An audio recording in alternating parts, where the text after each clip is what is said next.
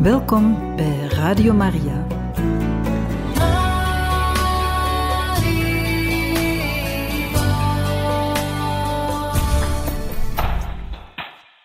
Van harte welkom, beste luisteraars van Radio Maria, bij het programma Catechismus. Vandaag zullen wij luisteren naar eerwaarde heer Gérard Denis in deze catechese-reeks over de sacramenten. Dierbare luisteraars van Radio Maria. Elk sacrament is een ontmoeting met Jezus. En nu gaan we wat van dichter bij het sacrament van het priesterschap bekijken. Het wijdingssacrament bezien van wat korterbij. Eigenlijk horen twee sacramenten daarbij te samen: het priesterschap en de Eucharistie. Maar over de Eucharistie hebben we het reeds gehad. En beide zijn sacramenten in dienst van de gemeenschap. Maar beiden hebben ook dit gelijk. Ze verkeren alle twee in crisis. En het priesterschap en het sacrament van de Eucharistie. Zoals je wellicht wel zult gehoord hebben, is er dit jaar in Vlaanderen slechts één priesterwijding. Maar in verband met het sacrament van het priesterschap en van het priester zijn, is er de laatste jaren heel wat veranderd. Ten eerste de uiterlijke verschijning van de priester. En dat ziet iedereen. Eerwaarde is voor een heel stuk weggevallen en de priesters zijn voor een heel stuk van hun troon gekomen. Met dat als voordeel dat ze daardoor misschien wel heel dichter bij het volk zijn komen te staan. Er is ook een identiteitscrisis bij de priesters. De vraag naar het wie ben ik? Waarom leef ik? En dan de discussie over het celibaat en de wijding van vrouwen. Maar daarover gaan we het niet hebben. Wel over het sacrament. Welke is de betekenis van het wijdingssacrament? Bij alle volkeren zijn er mensen die bijzonder instaan voor de relaties met God. Men noemt ze priesters. Ze zijn belast met het spreken namens God. Ze geven onderrichting. En ook met de eredienst aan God. Gebed en offers. Zij staan als het ware tussen God en mens. Ze zijn een tussenpersoon een middelaar, een benteken. God aan de mensen geven en de mensen bij God brengen. Dat moeten ze zijn als priester. Laten we eens kijken hoe het was in Israël, het priesterschap in Israël. Hoe zag men in Israël het priesterschap? Heel het volk is een priesterlijk volk, door God uitgekozen. Eén bepaalde stam wordt door God aangesteld voor de priesterlijke bediening, onderricht en eredienst. En dat was in Israël de stam van Levi, het Levitisch priesterschap. Deze priesters uit de stam van Levi staan onder de kritiek van de profeten, namelijk, Ze mogen het volk niet uitzuigen met een beroep op een zogezegd goddelijk privilege. Dit Levitisch priesterschap is onmachtig om het heil te brengen, om mensen met God te verzoenen. Nooit komt door dit priesterschap de definitieve heiliging van het volk. Dit priesterschap is onmachtig en zondig. Het verwijst naar het priesterschap van Jezus en het is wel een verafbeelding. Maar hoe zien wij het? Jezus is voor ons de enige hoge priester. Hij alleen is heilig, zonderloos. Zijn offer heiligt het volk eens en voorgoed. Hij is de enige middelaar tussen God en de mensen. Lezen we maar eens de brief van de Hebreeën. Elk offer na hem is het zijnde dat voortduurt. Elk priesterschap na hem is het zijne dat verlengd is in de tijd. Het priesterschap in de kerk is een deelname aan dat van Christus. Er is een tweevoudige deelname aan dat ene priesterschap van Christus. Alle gedoopten delen in het priesterschap van Christus. We zijn een koninklijk geslacht van priesters, lezen we in Openbaring 1:6. Gij zijt een uitverkoren geslacht, een koninklijk priesterschap, een heilige natie, lezen wij bij Petrus 1, 2, 9. Draagt als een heilig priesterschap geestelijke offers op die God welgevallig is door Jezus Christus. Eerste brief van Petrus 2:5. Dit noemt men het algemeen priesterschap van de gelovigen. Daarnaast en daartegenover staat het ambtelijk priesterschap dat voortvloeit uit het wijdingssacrament. Dit verschilt van het algemeen priesterschap niet alleen in graad en intensiteit, maar het is van een andere natuur. Het vertegenwoordigt Christus als hoofd van de kerk, als hoge priester die de kerk actief heiligt.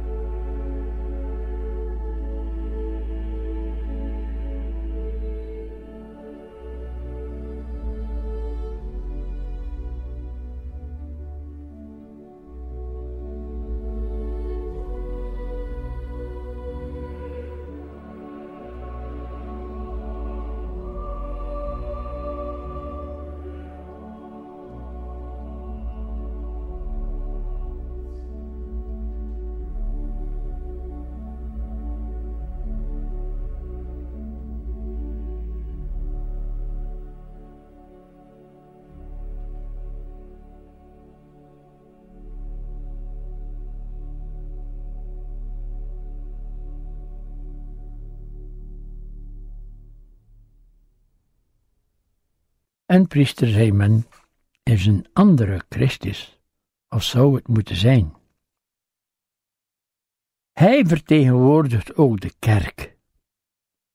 De priester staat voor het aanschijn van Christus in naam van de kerk, vooral in de eredienst. In naam van de kerk wil niet zeggen door de gelovigen afgevaardigd. Het offer dat de kerk aanbiedt is Christus zelf. De priester die het aanbiedt kan dit alleen omdat Christus hem dat toevertrouwde door het wijdingssacrament. De priester vertegenwoordigt de kerk omdat hij daar staat in Jezus' naam. Er is wel een nieuwe opvatting die wil zeggen dat hij de vertegenwoordiger van het volk moet zijn door het volk aangeduid. De priester is in naam van Christus gezonden tot dienst aan het gelovige volk. Het ambtelijk priesterschap staat dus in dienst van het algemeen priesterschap. Deze dienst is drievoudig. Ten eerste de verkondiging, ten tweede voorgaan in de bediening der sacramenten, ten derde leiding geven. Ten eerste dus de verkondiging, het evangelie onverkort doorgeven. Maar om echt te kunnen evangeliseren, moet de priester zichzelf eerst evangeliseren.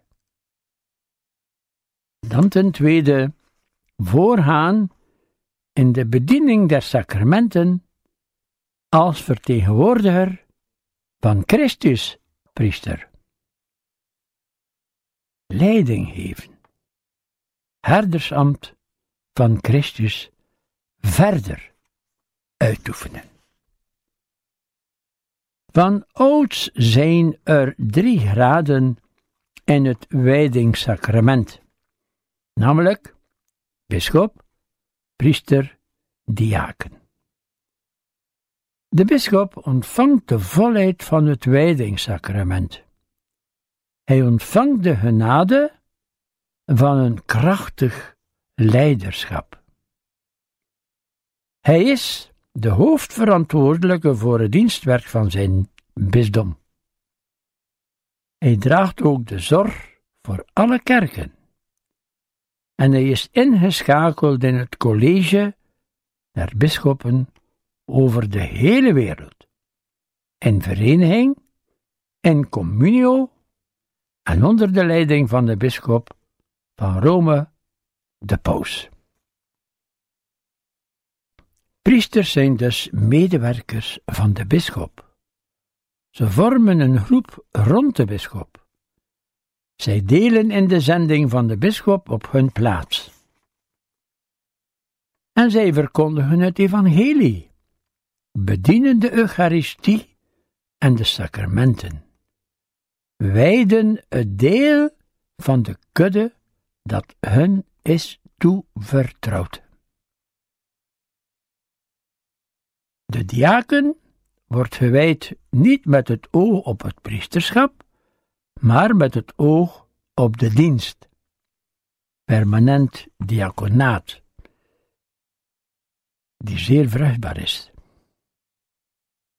Het heeft geen deel aan het ministeriële priesterschap, maar de kerk beschouwt de wijding als een sacramentele daad, niet als een gewone aanstelling. Dus, de priester is geen bisschop en de diaken geen priester. En tenslotte kan men zeggen als slotbeschouwing: de priester staat in dienst van de gemeenschap. Hij leeft niet voor zichzelf, maar voor zijn Heer en zijn mensen.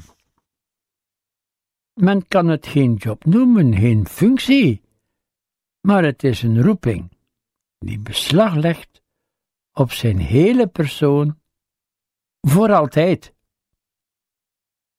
Het hoeft heel dikwijls een nom manger te zijn. In dienst van de gemeenschap, maar hij heeft die gemeenschap nodig. Wat mag hij dan verwachten van zijn mensen, van zijn gemeenschap? Waardering voor zijn werk, bevestiging, een negenheid.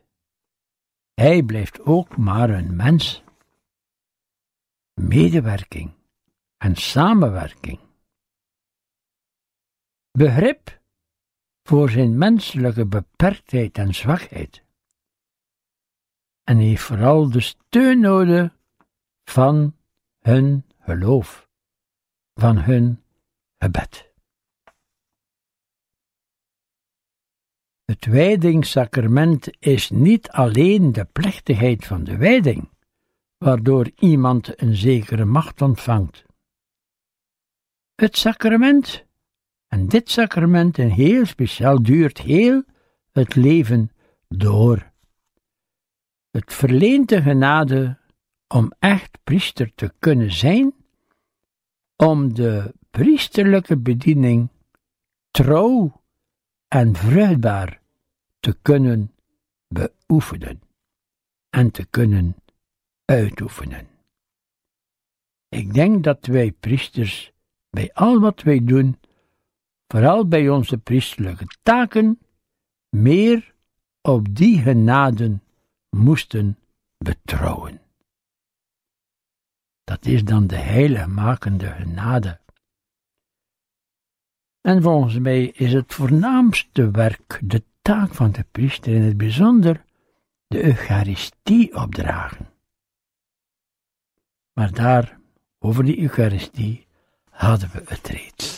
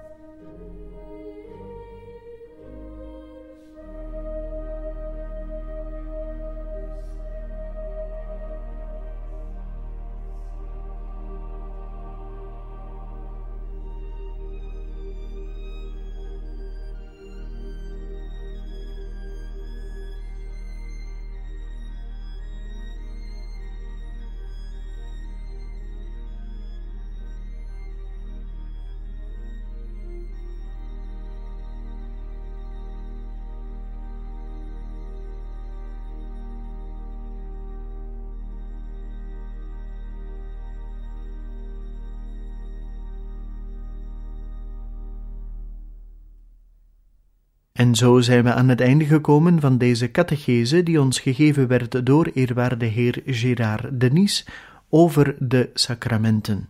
Een volgende keer staan we samen met hem opnieuw stil bij een van de sacramenten. We wensen u van ganser harte nog een bijzonder fijne dag toe.